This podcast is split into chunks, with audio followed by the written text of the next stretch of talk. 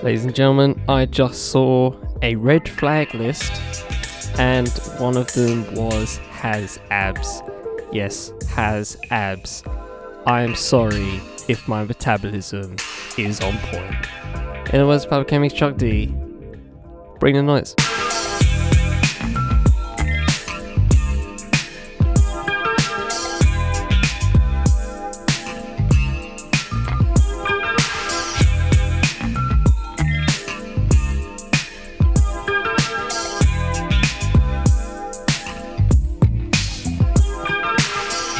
On the Fifth M Podcast Network.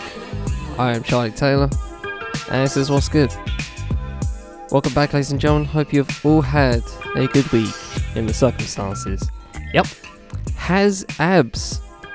Has abs. I could I couldn't believe that reading that. It made me laugh so hard. I just I couldn't stop thinking about it.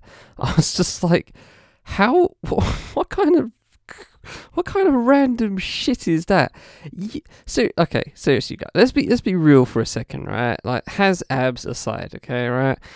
What is your red flag list, right? I feel like most people have some sort of, you know, some sort of, uh, what's the word? Um, so, you know, some sort of list in their head maybe not concrete right but there's some things about certain about people that you're attracted that you want to be that you're looking at you know what i mean want to be attracted to right? And uh, you know maybe looks wise they're fine damn they look bad in right? And then they do something that just oh oh oh you know what i mean? They just, it just stops you in your track you're like oh, I don't know about that, Chief. Like, you know, there, there's there's a lot of them. There, I, I feel like most people have like at least ten like solid red flags. You know, um, I've hit people up and I've asked them about it, and uh, they they a, a lot of I mean a lot of the women are saying certain names, which is very fascinating. One of them, one of them said, uh, anybody named Sean? I was like, damn. Or any like in any and any spelling of Sean. So S H A W N S E A N right? Yeah any of those right? I was, I was like damn. What Sean hurt you? Fuck like did you get hurt like while you were listening to uh Sean Paul's temper- temperature? I'm saying like fuck who hurt you? Shit. Um so so yeah I mean yeah I, I I'm I'm I find that a bit chur- churlish, not gonna lie, a little bit churlish. Um, but uh, you know, I feel like most people have a red flag, have red flags, right? You know, genuine red flags. I'm trying to think of a proper one actually. Um, I think for me, one big red. Well, actually, you know what? Easy red flag. Astrology. Astrology. Big red flag. Big red flag. Like, cause it's not just the astrology bit, right? It's it's not just that, right? I can I can get over right astrology in the in in its in a in a if it's just that right and they're into it right fine. Fine i can live with it. But most of the time when it comes to astrology right if they're into astrology that means they're into a lot of other things that pertain around it. You know what i mean? And that just gets and that's that's a deep that that's a deep hole that you step into. Okay, that's a deep hole. There's the astrology hole, right? And then there's just when when you go in there, you're like, oh shit, this is deeper than I thought. You know what I mean? So there are some people, there are some girl. You know what I mean? There, there's some girl. I'm I'm sure. You know, just oh Aquarius, uh, don't do that. You know what I mean? There, there, I'm sure there's a lot of them that do that, right? But then there's like you know that they're, they're asking for you not just your birthday, but the time you were born there's that, and then they get into the, the 12 houses stuff, you know what I mean? That, now that, that's red flagging. That's red flagging. If you, if you, if you, you know, read horoscopes, I'm not bothered, okay? Right? But when you get deep into that, you, you're talking about houses to me, and you're talking about uh, uh, uh your rising. St- oh, do, ooh, ooh, ooh, do, do, do. Out. No. Done. Sorted. I'm pay- here's the, here's the bill for my drink. I am out. Deuces, okay? Have a nice life. not gonna do it. You know what I mean? Just when it gets to that point, mm-mm, mm-mm. No, no, no, no, no. Anyway, let's get into the show. Because I could talk about that all day. Um, so, I have two, uh, two life film and TV is uh, music. Formats before we begin. Email to the IG, Discord link, all that, all that, all that in the full show notes. Please go peep the articles for yourself and support the writers and make this show possible. And with that said, let the music, let the beat drop, and let's get to the show.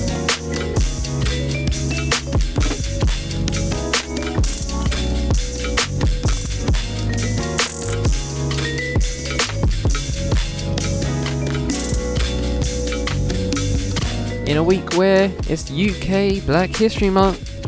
And as you guys know, um, oh, as you might know, um, as a little, you know, just a little tip, um, go go peep that digging in digits in the full show notes right there. Go give that a little quick swipe down a little bit, click that digging digits.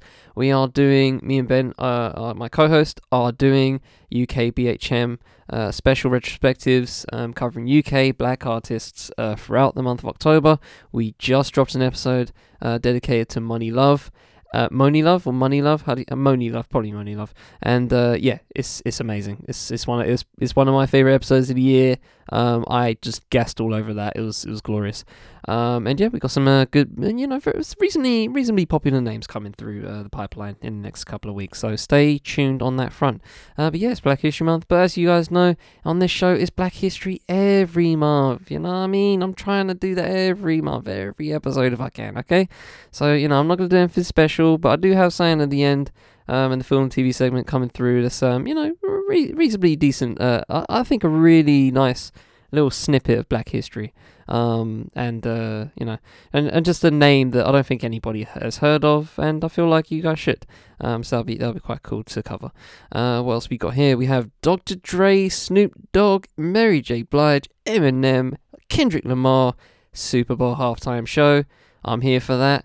Um, I kind of is there any is there any petition to make that just a three hour show um, because half an hour is not enough. Half an hour is not enough for those absolute fucking rock stars, bruv. Absolutely absurd that they're gonna get half an hour between them. Joke, joke ting. Make it a three-hour show. Bin the Super Bowl together. I don't think. I feel like most people care. Most of the time, people care. More people care about the halftime show than the actual game itself. Let's be real. Let's be real. Okay.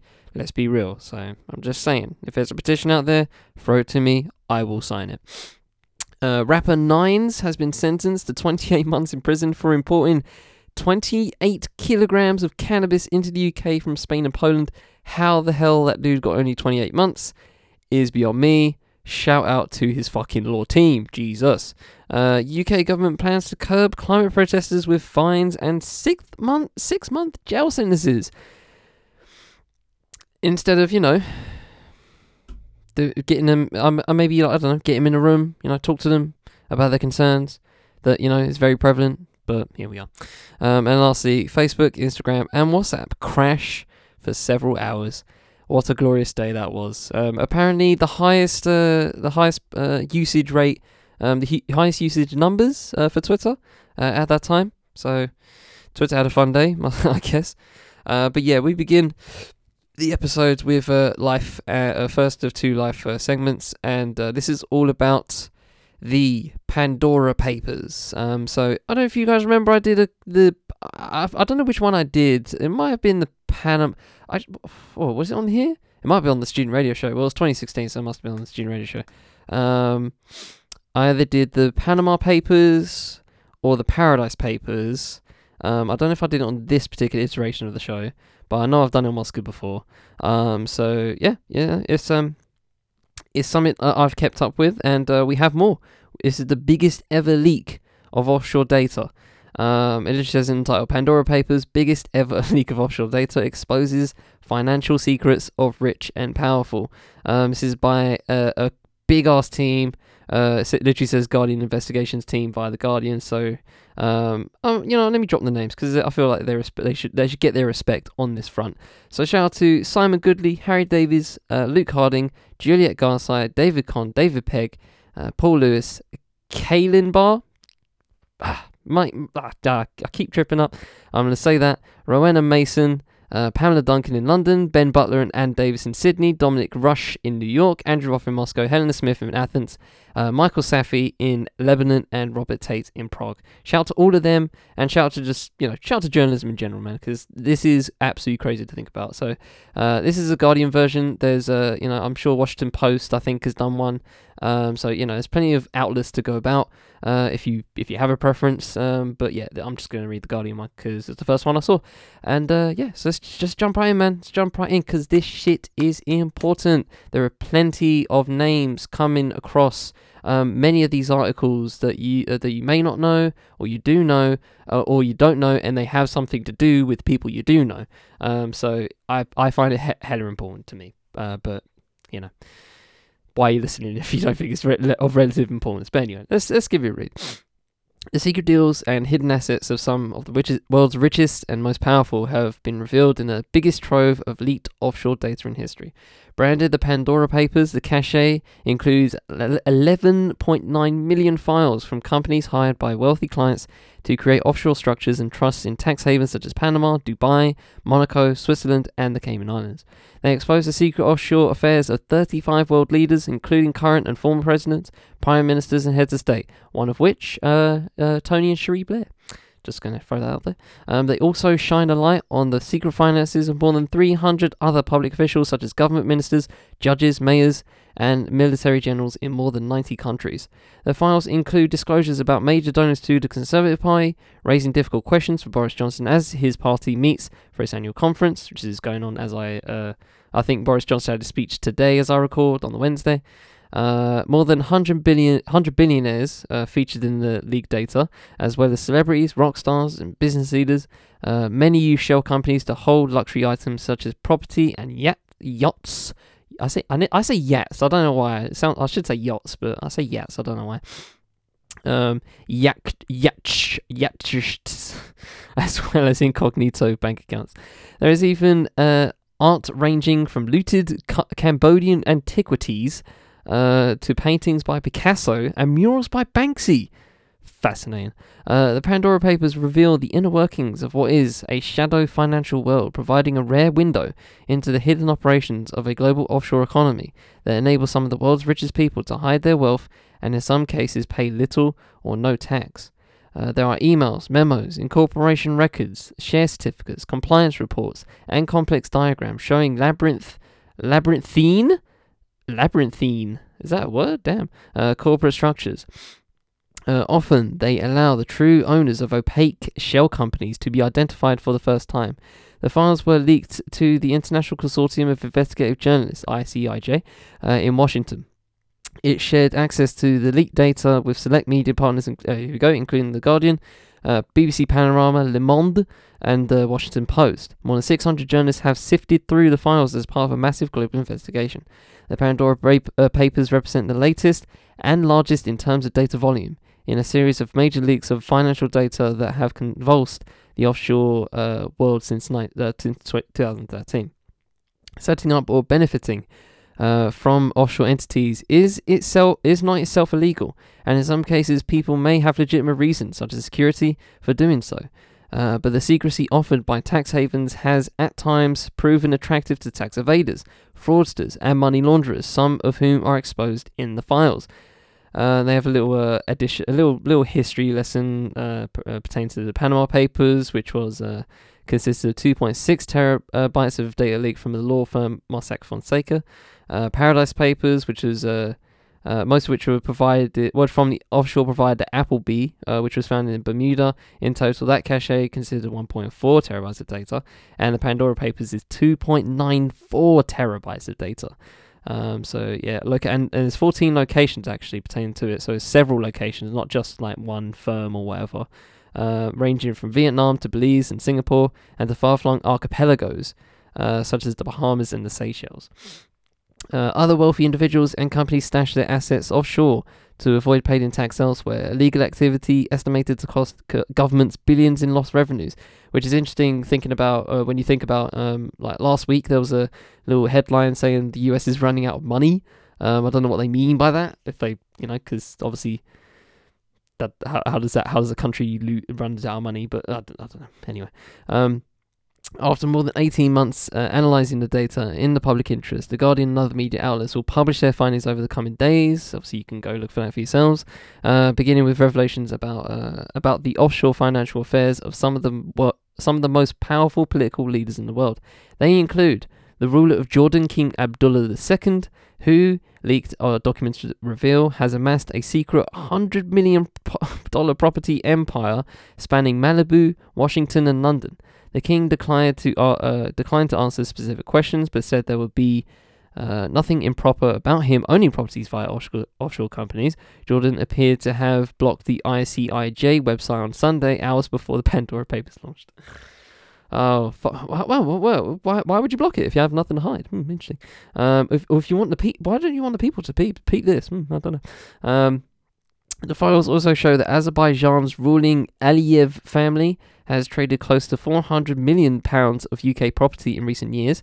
Uh, one of their properties was sold to the Queen's Crown Estate, which is now looking into how it came to pay 67 million pounds to a company that operated as a front for the family that runs a country uh, routinely accused of corruption.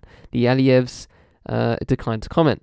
The Pandora Papers also threatened to cause political upsets for two European Union leaders, the Prime Minister of Czech Republic, Andrej Babis, I hope I'm saying that right, uh, who is up for election this week, is facing questions over why he used an offshore investment company to acquire a $22 million chateau in the south of France. He too declined to comment.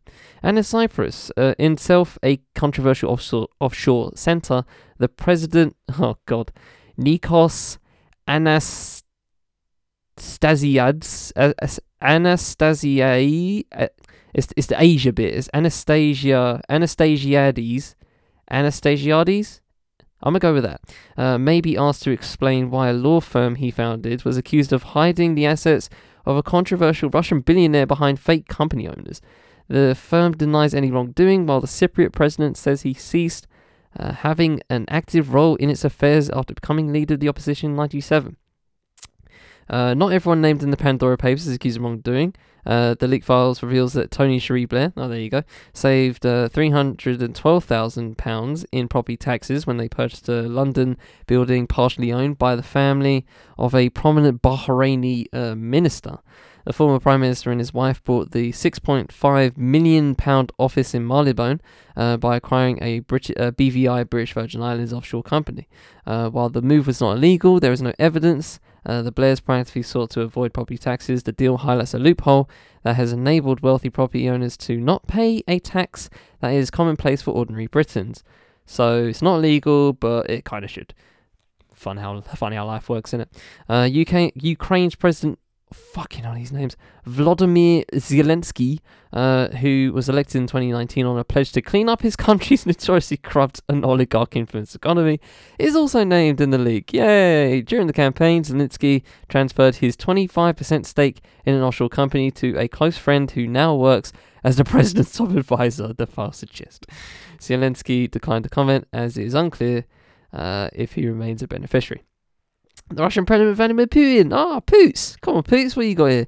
Um, whom the US suspects of having a secret fortune does not appear in the files by name, but numerous close associates do, including his best friend from childhood, the late Peter Kolbin, or Peter Kolbin, uh, whom critics have called a wallet, literally a quote unquote wallet, uh, for Putin's own wealth and a woman uh, the Russian leader was allegedly once romantically involved with. None responded to the invitation to comment. No, you really?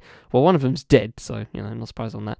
Uh, the Pandora Papers also place a revealing spotlight on the offshore system itself in a development likely to prove embarrassing for US President Joe Biden, uh, who has placed to who has pledged to lead efforts uh, internationally to bring transparency to the global financial system. US emerges from the leak as a leading tax haven uh, the file suggests the state of South Dakota, in particular, is sheltering billions of dollars in wealth linked to individuals previously accused of serious financial crimes. The offshore trail also stretches from Africa to Latin America to Asia and is likely to pose difficult questions for politicians across the world. In Pakistan, Moonis Elahi, uh, a prominent minister in Prime Minister Imran Khan's government contacted an offshore provider in Singapore about investing $33.7 million.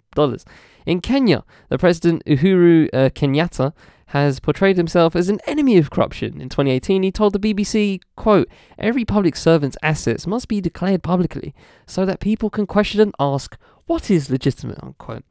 He will come under pressure to explain why he and his close relatives have uh, amassed more than $30 million of offshore wealth, including property in London. Glorious. Just just glorious. I, lo- I love when that happens. Kenyatta did not respond to inquiries about whether his family wealth was declared to, re- uh, declared to relevant authorities in Kenya.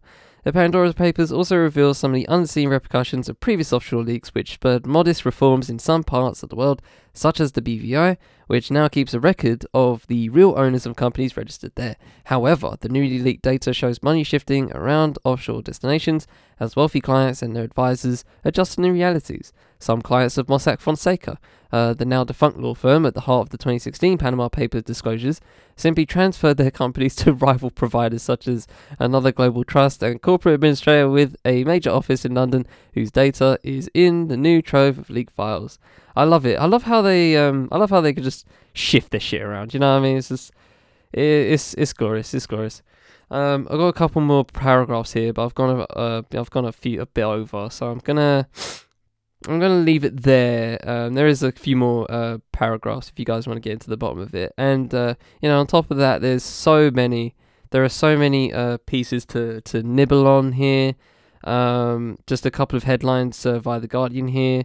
Uh, EU blacklist on tax haven brand is a joke. Uh, uh, da, da, da, how artifacts linked to indicted dealer ended up in Australian galleries uh, I don't know, like nine countries launch investigations into Pandora Papers. Uh, Kremlin dismisses dismisses the claims. Tory facing calls to return cash from donors. Uh, the South Dakota bit.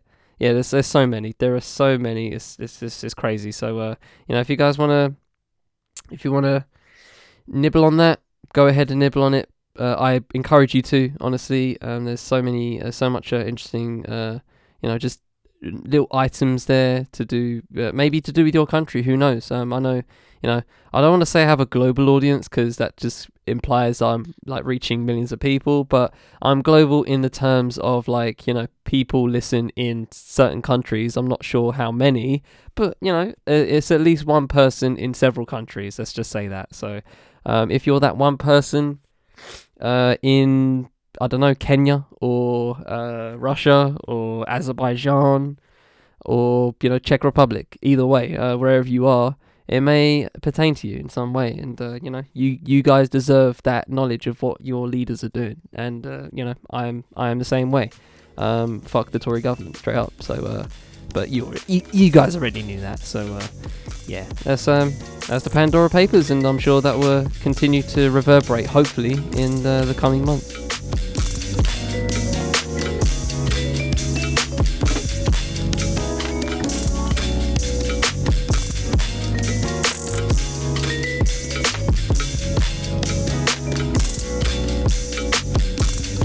So move into music, and uh, if you guys know me, um, I and my music journey especially, um, I've had a you know a, a, a, little bit of a gripe uh, pertaining to some albums and uh, why uh, they are uh, the the the the length they are.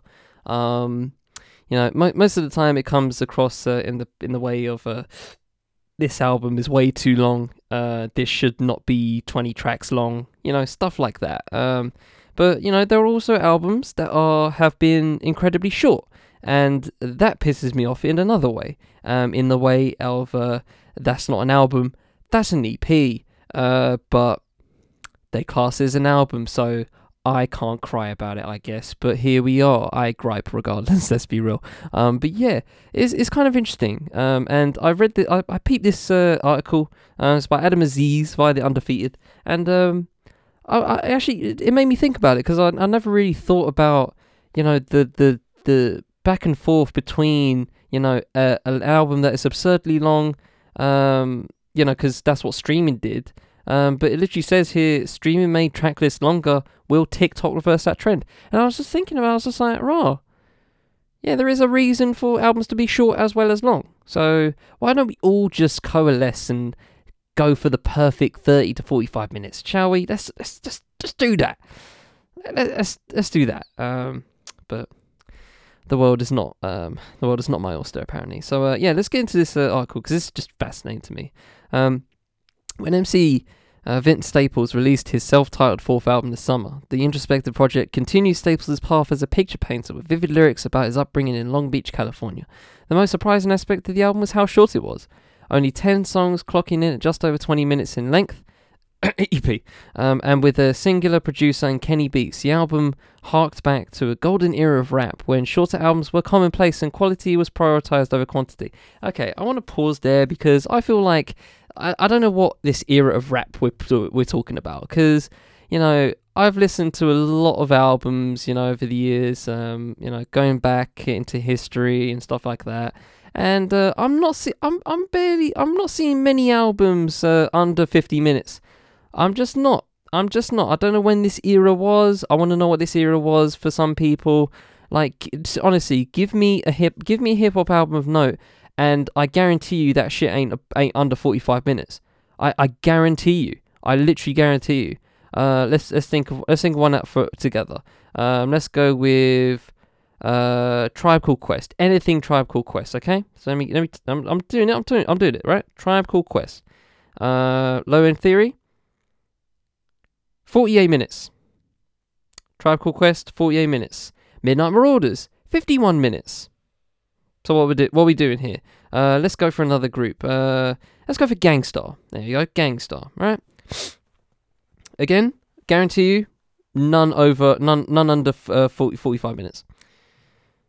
Oh, there you go. Step into the arena, 50 minutes. Um, let's go for another one. Hard to earn, 58 minutes. So I'm just I, I just wonder. I'm not, you know, I'm not shitting. I'm just saying. I, I've, I've, I'm not, I'm not, I'm not sure when this era was. I'm, I'm not sure when this era was. So I just, I'm just gonna. Uh, short albums were commonplace. I just want to know what era that was. Is that the 2000s? Um, maybe it was because uh, it definitely in the 90s. So I'm, I'm just wondering. Anyway, let's continue on. Uh, and the initial reaction was encouraging. The uh, album debuted at number 21, the Billboard 200, and sold more than 20,000 copies in its first week. This was the second highest debut of Staples' career. Second highest? Oh, debut, I mean, like first week, okay. I was like, how do you have a second debut? um, Staples' career. With one, re- one reviewer lauding the album as a piece of art. Uh, but in streaming first world, is it really possible for shorter albums to make a comeback? What comeback? Seriously, guys, what comeback? I'm gonna do it again because he he said it twice. I I'm just asking. I'm just asking. When was this era? I just don't know. Maybe in grime circles, because I remember. I, I know like um, you know I know uh Skepta's albums haven't been. None of them have been over an hour. Uh, I think like one of them was like 30, 30 odd minutes. Like so, you know, I, I know I know grime life. Uh, you know, have, haven't been too long, but you know, these days, you know, All American Badass, Joey Badass, that was 49 minutes. Uh, Common's Be was 42 minutes. There you go. Is that it? Is that, what you count constitute? 40, the 42 minutes? Maybe, I guess. If you want to go for that, if you want to pitch a tent to that. Uh, Dre's Compton, an hour. Uh, obviously Kendrick's is, are, all long. So, well, I, I, I just, yeah, I'm just asking. I'm just asking. I don't, I don't know. Uh, you know, Growing Over Life, Wretch 32, 50 minutes. Uh, I mean, Nazi was f- literally just under 40 minutes, 39 minutes. So, is that what you're talking about? An incredible true story logic, hour and one minutes. Uh, I, I, am just saying. I'm just saying. I don't know what era that you're talking about here. I'd love, to, honestly, uh, Mr. Aziz, Adam Aziz, hit me up. I'd love to actually have this conversation of like when this came about, and uh, and also about the article itself. Um, but anyway, let's continue. I'm gonna leave it. There is a uh, quote. There is a definitely a conscious decision uh, to how many songs are on it. Uh, the album. Uh, a streaming strategy, said Hovane Hilton, president of management at Cinematic Music Group, home to artists such as Cam'ron and Smoke DZA. Um, to understand why the music industry believes more is better, look no further than how Billboard calculates album sales. In 2018, Billboard adjusted its weighting uh, around streams to album sales. Uh, every 1,500 streams of a song from an album are the equivalent of one album sale. So, an album with 50 more or more songs likely stands a greater chance of attracting more streams than a 10 track project. For labels, the more songs on the album, the greater opportunity for artists to achieve coveted spots on playlists, and the greater likelihood the album will achieve record industry uh, RIAA. Uh, can't be able to say the whole name. Gold and platinum surf, uh, become gold and platinum, um, and those achievements can help uh, sell an eyes to a brand. Uh, quote: The records. Oh god, this dude. Um, the record labels are keenly aware of consumption habits, analytics, and trends, says Brian Z. Zisook, uh, co-founder and vice president of content operations at music streaming app service Audiomack. Quote, they are undeniably the driving force behind the construction of these massively long albums. Unquote. Still, the change was a revelation for artists uh, of a certain age. Quote, Wayne had never released an album in the streaming era. Lil Wayne's manager Mack Maine of, uh, said of 2018 release of the Carter 5. Everybody was like, yo, you gotta put more tracks on there because that'll get the streams up, unquote. In a pre-streaming era, whether an artist had 20 songs on an album or 10 songs, what mattered most was the CD sale ringing in at the register. Main, president of Young Money, uh, record label, uh, recalled the p- thought process around draft uh, crafting longer albums such as 500 Degreez, which was in 2002. Quote, Wayne's thinking process from what he and I spoke about was we look at our albums as feeding the people like food. Um, as feeding the people like food. Weird sense. Uh, so he always wanted to make sure the consumer was full after they listened to the album, he said. But the trend uh, towards longer albums may be changing. Quote, We have a project coming out soon that will be only uh, 10 or 11 joints, said Maine of a forthcoming Lil Wayne album. Uh, others in the industry believe changes to record contr- recording contracts may nudge this trend forward. Quote, I think we could eventually start seeing more singles deals and contracts structured around what makes sense in today's marketplace, says Zisook. Uh, many of these artists finding fame through TikTok or social media don't necessarily have an album, let alone multiple albums in them. unquote. That is fascinating to think about, actually. Um, if like you know, these, some of these people aren't I uh, not, not honest, but aren't album artists, and there are such people. You are either an album artist uh, or a features artist, even, um, or an album artist, and I feel like there are those kind, there are those delineations for certain uh, artists, especially in hip hop space. Um, where was I at? Uh, many of these uh, artists finding fame through TikTok uh, all social media don't. Yeah, sorry, I have already said that quote. And as music fans, choices uh, for entertainment grow with a variety of all of you, all you can consume streaming services from TV, film, gaming, and a large amount of music discovery happening outside of Spotify on platforms such as TikTok and Twitch. The intentional stuffing of albums to boost streaming nums- numbers may begin to wane.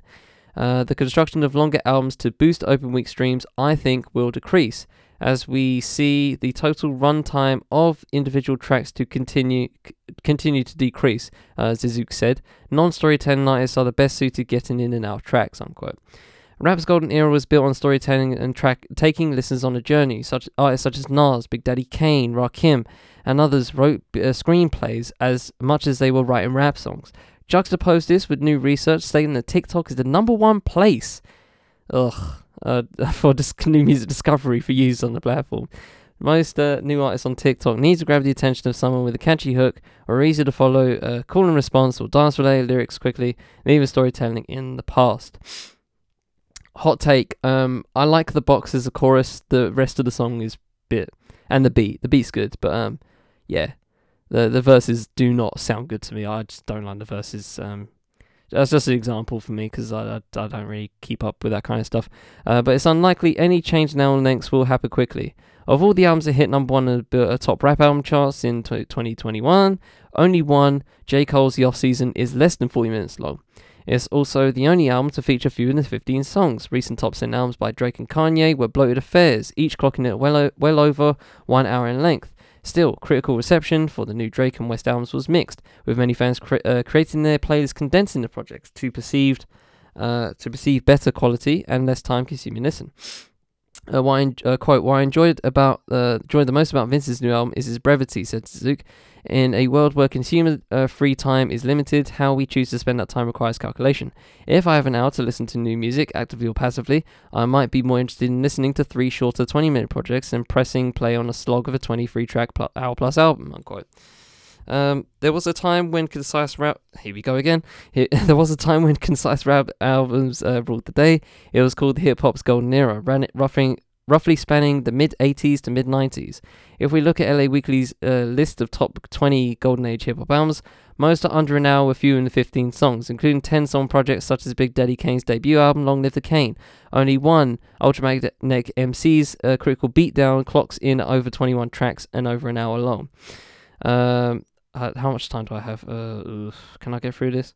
Um, I'll say this one quick quote here. Uh, w- uh not quote, but a quick line here. Uh, paragraph. Uh, whether or not the music industry begins to move away from albums or starts to reduce the trend around bloated track lists, one thing is certain, and that is quality, replay value, and the creation of timeless music will never go out of style. And that's kind of my that's kind of my, my thought. That's kind of my thought. Um, I I don't really care, really, um, about uh how long an album is. Um, it's it, it I think it's pretty clear, um, from like the first day uh, an album's out and how people are talking about it if it's actually worth listening. Um, and not not even like worth listening, but uh, more more um, if the if it's justified to be as long as it is or as short as it is. Um, I feel like people make that distinction pretty quickly, and uh, it saves me time because I just go to people, some people, and I'm just like, "Did you listen to this? Uh, is it even worth the you know 20 million tracks that are on it?" No, most of the time. So I leave it. but um, you know, I'm looking at um, you know, uh, Little Simz's sometimes I might be introvert on the left of me, and that was uh, I think 2019, 20 tracks. How many? Uh, yeah, 19 tracks, uh, over an hour, and you know, it's one of my favorite albums of the past couple of years. So, you know, take that what you will. I think I don't think it matters. I really don't think it matters. Uh, it, it, it the only thing that matters is the artists. Um, are they are they doing it in good faith? Uh, or are they doing it in bad th- faith? I feel like Kanye and Drake did it in bad faith. I feel like Migos' Culture th- Culture Two, if I remember correctly, uh, was done in bad faith. I think uh, Shrem Life Free uh, is a perfect example that pissed me off, like a fucking triple album. That was done in bad faith. That was done because streaming num- streaming get the numbers up, add more music, and most of it was just crap. So you know, a lot of these artists do it in bad faith, and I feel like you can clock that pretty easily. So, um, you know, it, it really depends on whether the artist is doing it in bad faith or good faith. I really truly believe that, especially in the streaming days, because you know, if you're, if and and and especially on uh, you know on the, on the shorter front, it's so clear when, bro, it's so clear, it's so super clear that Drake did Toosie Slide for the TikTok audience, had the dance, had everything, the catchy hook, that was it that was it. That's what that was so that was clearly it. You might call it good faith for the fact that it's so obvious, but I call it bad faith because that's not a song. That's a ringtone. It's ringtone rap. It's new ringtone rap. Oh fucking hell! I'm I've just damn I've I've just fell on a fucking gold mine. I'm gonna leave it there. But Jesus Christ, that is an article right there waiting to be written. So if anyone wants to go for it, go for it.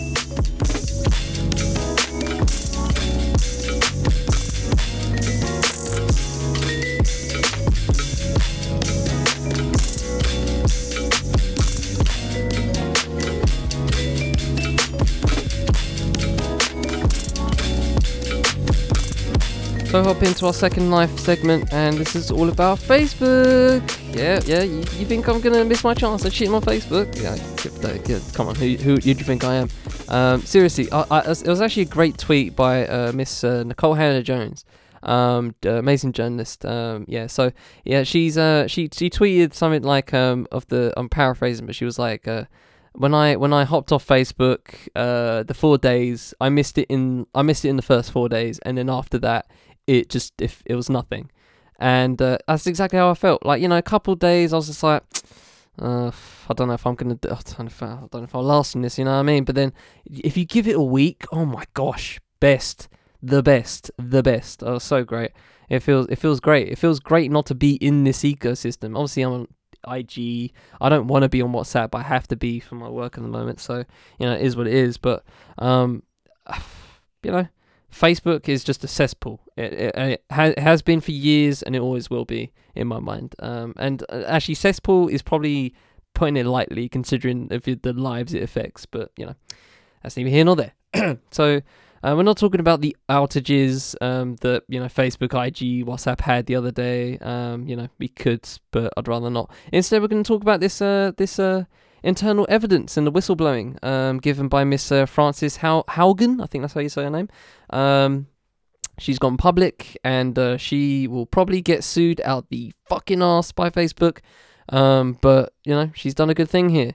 Um, so I found this uh, great article uh, via Vox Recode uh, by Shirin Ghaffary, and it's called uh, "Why This Facebook Scandal Is Different." And uh, I feel that's kind of that's kind of a a perfect headline for this because what she said in you know in the you know basically in the whistleblowing um, is uh, not new, right? Most of the stuff isn't new, but it's the fact that she's a former Facebook employee, uh, a former product manager um, on the on Facebook's civic integrity team, which it says in this article here. Um, that's that means a lot. That does mean a lot. Breaking that silence, you know, knowing you're just going to get absolutely reamed legally from this, um, that's brave. So salute to Frances on this front, just straight up, uh, straight straight off the bat. Salute to uh, Frances Haugen on this front. But let's get into the article right here. On Sunday evening, a former Facebook employee who has previously, uh, yeah, previously revealed damning internal documents about the company, uh, came forward on 60 Minutes to reveal her identity. Frances Haugen, former product manager on Facebook's Civic Integrity team, shared documents that were the basis of an explosive series of articles in the Wall Street Journal. Uh, the reports revealed that the company knew its products can cause meaningful harm, including negatively impacting the mental health of teens, but it, uh, it still has not made major changes to fix such problems. It can't fix it. You know how I can fix it? If they just kill the app, if they kill Instagram, because obviously that means the you know the health of men health of teens is pertaining to Instagram. They're not going to kill off Instagram. They're not. They're not. They're not going to change Instagram that hard. They're going to like do all this, um, you know, on the face, like, you know, fa- uh, Instagram is, you know, if Instagram's not real, you know, they're going to throw that on, you know, promotional shit, and you know, it don't fucking matter. Anyway, uh, quote: There are conflicts of interest. There you go, conflicts of interest between what was good for the public and what was good for Facebook. And Facebook, over and over again, chose to optimize for its own interest, like making more money. Un- uh, unquote, said Haugen in the 60 Minutes interview on Sunday. She also shared new allegations, uh, not previously covered in the WSJ's extensive reporting, about Facebook allegedly relaxing its standards on mis- misinformation after the 2020 presidential elections, shortly ahead of the January 6th riots at the U.S. Capitol. Um, why would you? Why would you? Why would you let go of the? Oh fucking hell! Pointless question. No, don't point. No point asking. Wasting time. Uh, in an internal staff memo obtained and published on Friday by the New York Times, Facebook uh, Vice President of Global Affairs Nick Clegg Cleggers is back. Cleggers is back in the news. Fucking hell! No amount of money could get me on Facebook, man. No amount of money. Like he must be getting paid bags, but fuck, just to be there. Oh gosh, that what a job! What a stressful fucking job that must be. No amount of money could save me. No amount of money is worth it for that for that piss piss poor job. Anyway, uh, wrote that the responsibility for January 6th quote uh, rests squarely with the perpetrators of the violence, of course, of course, um, and those in politics and elsewhere who actively encouraged them. Uh, Clegg also wrote that Facebook is not a quote primary cause of polarization unquote. Glorious, earn that cash right there. I mean, I say that, but all you have to all you have to say is that kind of shit. it like, yeah, we're not we're not doing that. We're not we're not part of it. Well, we're not a big part of it anyway. Like, just just easy. Uh, Facebook has been mired in PR and political crises uh, for the past five years, but this is a staggering moment for the company and the billions of people who use its products. Already, in response to the documents revealed by Haugen, the whistleblower, the company has paused development of its Instagram for kids products. Oh, no, no, no, no, no, not gonna happen. No, no, that's not it, Chief. That is not it, Chief. Yeah, poor, poor. Don't just pause that development. Stop, eject, throw that shit out the window. Document uh, development. Sorry. Throw that shit out. Throw that in the bin. God damn, that's a, oh that's a hell. That's a new cyber hell. Uh, brought two executive. I don't even have children. I'm scared. Uh, brought two executives before Congress to testify a, and launched a PR offensive dismissing uh, the uh, WSJ's uh, reporting as cherry picking. Glorious. Uh, Haugen has also shared internal Facebook documents with lawmakers and is expected to testify before members of Congress on Tuesday. In fact, uh, it's already gone, by the way. Uh, the fact that she is coordinating with lawmakers reflects how politicians on both sides of the aisle are viewing social media companies like Facebook with more concern, and that they're com- becoming more adept at scrutinizing them. I mean, one of them asked, like, uh, will you delete Finsta? And I was just like, oh, fucking hell, America's fucking doomed. Like, imagine your politician saying that. Fuck me. Fucking, will you delete Finsta, you fucking idiot. Like, is there nobody of is there nobody under thirty in in that place? Like, fuck me, man. Anyway, quote. this is the first time I can remember anything this dramatic, with an anonymous whistleblower, this many documents, and a big reveal, said Katie Harbath, uh, a uh, former director of public policy at Facebook, who is now a fellow at the Bipartisan Policy Center and the Atlantic Council. While plenty of Facebook employees have spoken out against the company anonymously, anonymously or internally, only a handful, particularly at high ranking level, um, have ever spoken out on the record against Facebook. And never before they ha- have they revealed such detailed evidence that the company seemingly understands but ignores systemic uh, harm harms it causes. Nor has a Facebook defector has this kind of press rollout. First, a series of investigative reports at a major publication, then unveiling on primetime television, and soon testimony before Congress, all within the span of just a few weeks. The extent to which Facebook seemingly knew about the harmful effects of its products, and within that knowledge from uh, the public, has caused lawmakers such as Senator Richard Blumenthal uh, to compare the company's tactics to those of big tobacco. Uh, Facebook has already responded to the allegations with defense from a familiar playbook, similar to its response to President Joe Biden's criticism that the pro- uh, platform was killing people because of the spread of COVID 19 misinformation on the platform. Uh, the company and its leaders are arguing that the allegations are sensationalized and untrue.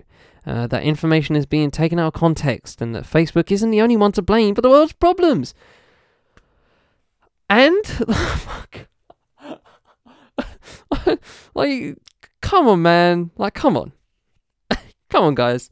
Is that your best? We're not the only. Like, we're not to blame. We're not just the only one to blame. You're still to blame, though, bruv. You're taking a piece of the pie, fam. Like, come on fucking childish response that is. What a childish excuse. What the fuck? He um, he he did it as well. Like what the fuck? Dumbasses. Anyway, um, uh, where was I? And and just like it did during the uh, recent Biden and Facebook COVID nineteen misinformation debate, Facebook has questioned the credibi- credibility of outside research on how its platforms function. Uh, this time, the company went so far as to discredit some of its internal researchers' findings about Instagram's negative effects on teenagers' mental health. Last week, it distributed an annotated version of the original uh, research that was first published in the journal. In its, in its annotated slides, Facebook said that its uh, researchers' slide titles, uh, quote, may be sensationalizing, unquote, findings uh, that Instagram can negatively contribute to teenage girls' body image issues. The company also said the size of the study was limited. The fact that the company is dis- uh, disputing the top line findings of its staff's research shows just how damaging the reporting coming out of the whistleblowers' documents are, and how urgently the company is moving to change the narrative. Quote, uh, it's a big moment. Uh, well, yeah, it's a big moment, said Yael Eisenstadt, uh, form- Facebook's former global head of elections integrity operations, God, they have a lot of global heads of stuff. Jesus. Uh, she has been a vocal critic of the company since she left in November 2018. Quote, uh, For years, we've known many of these issues via journalists and researchers, but Facebook has been able to claim that they have an axe to grind, and uh, so we shouldn't trust what they say. This time, documents speak for themselves, she told Recode. Uh, I'm gonna skip. I'm gonna skip to the end because there's a lot of uh, just uh, you know quotations about Zuckerberg and what he's been doing about it uh, and I, I just don't care. Um, here we go. Uh, but Haugen coming forward is about much more than one individual. Uh, in revealing thousands of documents involving the work of many people at the company, which was subsequently largely ignored by top executives, this whistleblower has reignited long standing debates inside and outside the company about Facebook's flaws. Uh, quote Haugen has provided an unvarnished and unprecedented look at the extent to which Facebook executives have knowingly disregarded the life and death consequences of their own products and decisions. Uh, Jesse Larick, I'm say Larick, uh, co founder of the policy nonprofit Accountable Tech, told Recode, uh, and she's paved the way for others to speak out, unquote. And I hope, and I hope more people come forward. I really do. Um, I, you know, uh, you guys already know my stance. I think Facebook should be dead. Um, I think Facebook um, has no, um, you know, obviously from a local perspective, I think there's some cases for it. Um, you know, hyper local news and stuff like that, and hyper local just events going on. Um, obviously, like you know, your friend's birthday party or whatever. But I feel like um, I feel like even in that case, like uh, if you're a teenager, like, are you serious? Is Facebook seriously your first port call? I don't think it is. Um, especially when it comes to messaging, I, I really don't think it should be or it is. Um, I'm not sure for a fact. Maybe the data says different. Uh, people still on Facebook, uh, you know, the users still use Facebook like that, like I did back in 2012 or whatever it was. Um, you know, I had to use it in university for you know just setting up a just because just because everyone was on it. You know what I mean? Um, it's just more universal that way, and can just get in messenger groups and stuff like that. It was very easy. Um, but you know, apart from that, you know, apart from some minor use cases, I, I really don't see Facebook as a positive in any fashion. Um, you know, from a national perspective, from a global spe- perspective, um, there is just nothing. There, there's nothing there. Uh, it's it's soulless. It's um, it's soulless. It's uh, just predatory in a lot of ways. Um, and uh, you know they just don't give a shit. They they don't give a shit whether people live or die on this front. Uh, maybe they're not the sole reason for it, but they're fucking damn sure a symptom of why the why person A died, or you know, or person A uh, or person B has you know serious depression and uh, you know serious anxiety about their body, whatever. You know what I mean? Just it it does point blank more harm than good, and I I challenge you to argue that, argue differently. I really, really do if you do, you probably you're probably Mick Clegg and you're getting paid for this.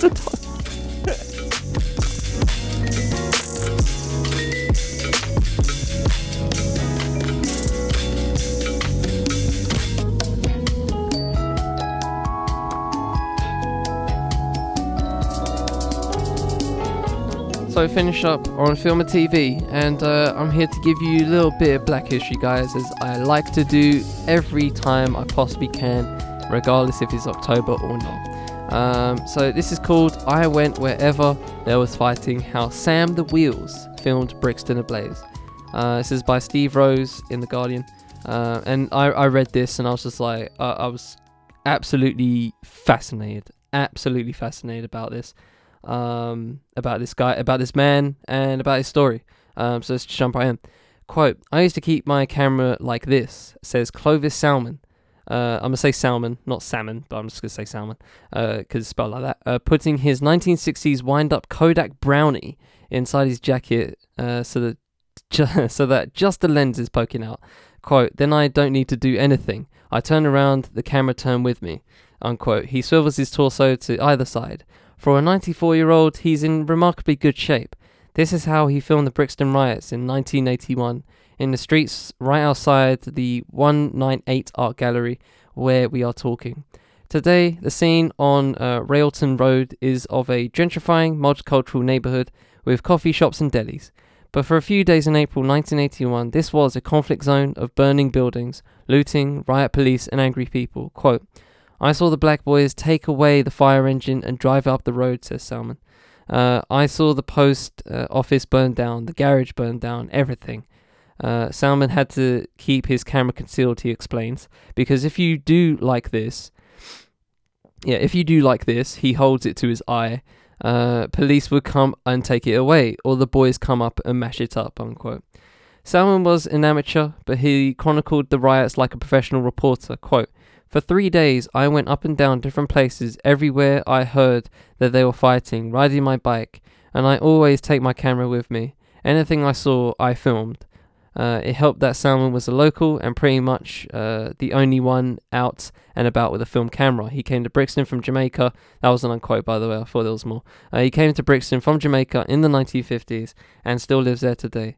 Indeed, he is something of a local legend, known as Sam the Wheels for his bicycle know-how.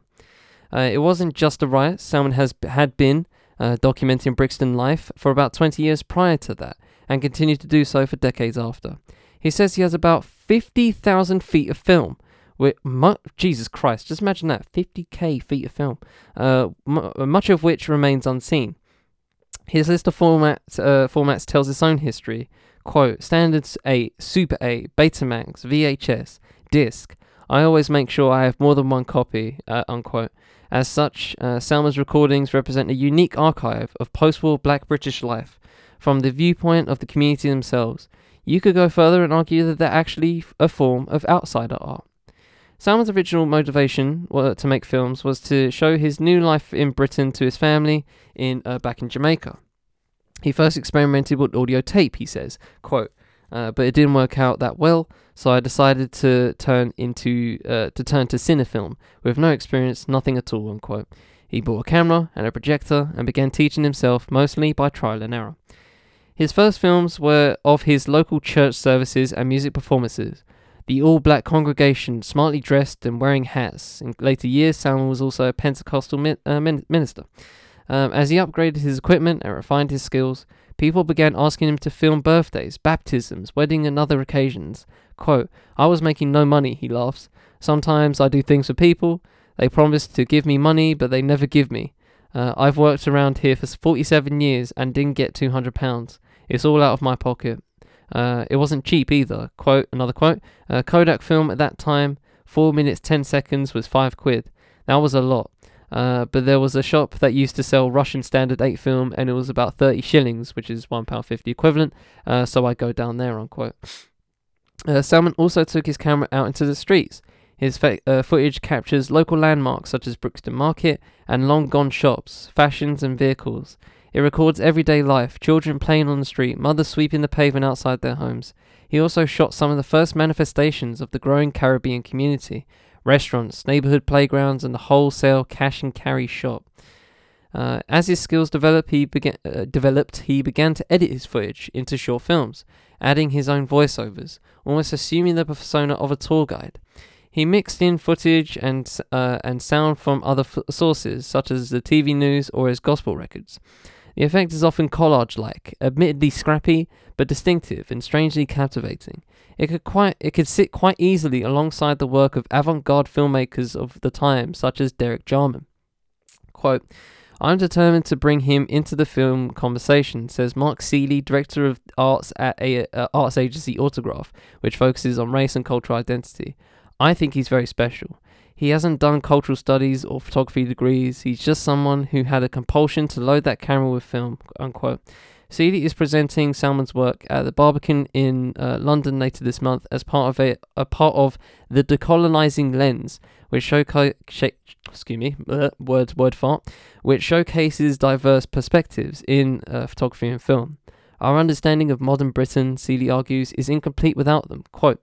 I've often said the story of Black Britain still lies underneath people's beds. It's still there to be. I don't like the word discovered, but I like to, but I think it's still there to be recognised. Unquote. Salmon came to the uh, UK in November 1957, part of the Windrush generation. He still remembers the train journey from Plymouth. Quote, coming into London, we saw lots of houses with chimneys on top, and we thought, boy, there's a lot of work in London, a lot of factories around, unquote. Uh, houses in Jamaica j- did not, of course, have chimneys. Sadly, Salmon remembers how unwelcoming Britain was to Caribbean immigrants back then. Quote, My biggest mistake, he said with a laugh, uh, I only bought a one way ticket. Unquote. Oh, lovely. Uh, in Jamaica, uh, Salmon ran a successful cycle shop, uh, making three to four, three, three to four hundred pounds a week. I know it says three, three hundred to four hundred, but I just saw three. I was like, how you make it three pounds a week? But yeah, nice. Uh, 300 to 400 a week. I'm assuming, hopefully. Um, uh, but then it says in second, in next sentence in UK, he was lucky to be taking home five quid. So what do I know? Uh, eventually, he eventually found work as a cycle mechanic. I would excel at building wheels twice as fast as his white colleagues, with which caused some friction. Oh, I can imagine. Um, oh, you think you're better than us? Yeah, yeah, I could. Oh gosh, the the the the uh, the inferiority complex would be beaming out of them. Uh, is in no doubt uh, why Bri- uh, why the Brixton riots happened. Quote: The police. They were to blame when they uh, brought in the sus laws. Uh, then, uh, unquote. Then, as now, the sus laws, which empower the police to stop and search suspected, cri- suspect, suspected criminals on the street, were disproportionately applied to people of colour. Compounded by high Im- unemployment and crime rates in the 1970s, they exacerbated deteriorating relations. Excuse me, between black community black communities and the Metropolitan Police. Salmon recalls driving his car through nearby Clapham and being pulled over by two policemen who refused to believe the vehicle was his. Another time, he was informed that his son had been arrested on suspicion of pickpocketing. The policeman claimed to have caught him in the act, even though his son was at work at the time and had a rock solid alibi. It was unjust, but Salmon didn't take any further action. Quote, because if you attack the police, they would pick on your son. Many black youths in those days uh, went to prison because the police they, the police, uh, put things on them, whether they, uh, whether or not they were guilty. A lot of parents were afraid to send their children out in the street, even to go to buy something from the shop, because they'd always end up at the station. Unquote. Salmon's films, shot in the immediate aftermath of the uh, riots, show a landscape of overturned cars, burned out buildings still smoking, littered streets full of police, fire service and on, uh, fire services and onlookers. People from the community he interviews on the street are, are forthright in their opinions. Quote, jobs, money, National Front, and all the rest. We just had enough, so we just explode. Uh, the black youth, I think they're just standing up for themselves. They, the police, uh, caused all of this. Uh, that was a free quote, by the way. Al- although problems persist, uh, Brixton is, today is 100% better, says Salmon. Uh, you can walk freely now. You can see black boys with white girls, black girls with white boys. Everyone is one now. Unquote. Where white Londoners once refused to rent, rent him a room, now his neighbours look out for him. Since retiring, Salmon has uh, run a cycle repair business out of his home, but he has not completely stopped making films. Sandy Hudson Francis, who spent two years making a documentary about Salmon called Super Sam, uh, gave him an iPhone uh, that he has been playing around with. Uh, mean, meanwhile, 198 is 198. Sorry, is uh, currently digitizing 62 reels of Salmon's footage for its archives. He is happy to see his work being recognized at last. Quote, "I feel on top of the world now," he says, and there is hopefully more to come. No one quite knows how much more material is squirreled away inside Salmon's house, not even him. Another quote. Someone asked me the other day, Sam, how did you manage to make so many films? I said, determination, unquote. And yeah, man, I, I just, I these stories just fuel me, man. Like stories like this just really put a battery in my back, you know? Um, thinking about I mean, especially now of, of the reason, you know, of probably reason why I have a camera, right? I'm not taking it out every single day, um, like I like I like. But honestly, I don't go out every day. I go out to walk the dog every day, so I go. I do go out every day technically, um, but you know, there's only so many times I could take a picture of the dog. You know what I mean? So I already have enough pictures of the dog. it's fine. you know I mean? There's enough of that. Um, so you know, uh, I'm actually going to I'm I'm going to the cinema when this day, when this episode drops um, in BFI in London, uh, South South Bank in London, um, to see the harder they fall, and I'm going to take my camera and I'm going to take plenty of pictures, and that's that's what those you know whenever those days come about, I relish, um, I relish now. I'm I'm so excited to go, um, partly just because I'm gonna be taking pictures and it's gonna be outstanding to look at uh, I'm gonna take a couple of pictures of my dad. Hopefully, if he's you know photogenic enough. I'm not sure if he's photogenic or not. um, so you know we'll see how that goes. Uh, feel you know get drop drop a couple of poses. You know I mean, I mean just you know get get get the G stances going. Uh, you know get leaning. I don't know. I don't know what we'll do. Um, but yeah, you know I'm I want to do that, and uh, you know, and I'm gonna edit them. I'm gonna lash a couple of to a couple of to him. You know, and he can look at them for himself, and then you know, later down, the, and that's that's it. It's preservation. You know what I mean? It's it's preserving, and uh, um, you know, and that's that's just my personal life. But um, shout out to Sam the Wheels, who's been doing, you know, basically the whole community of Brixton a favor.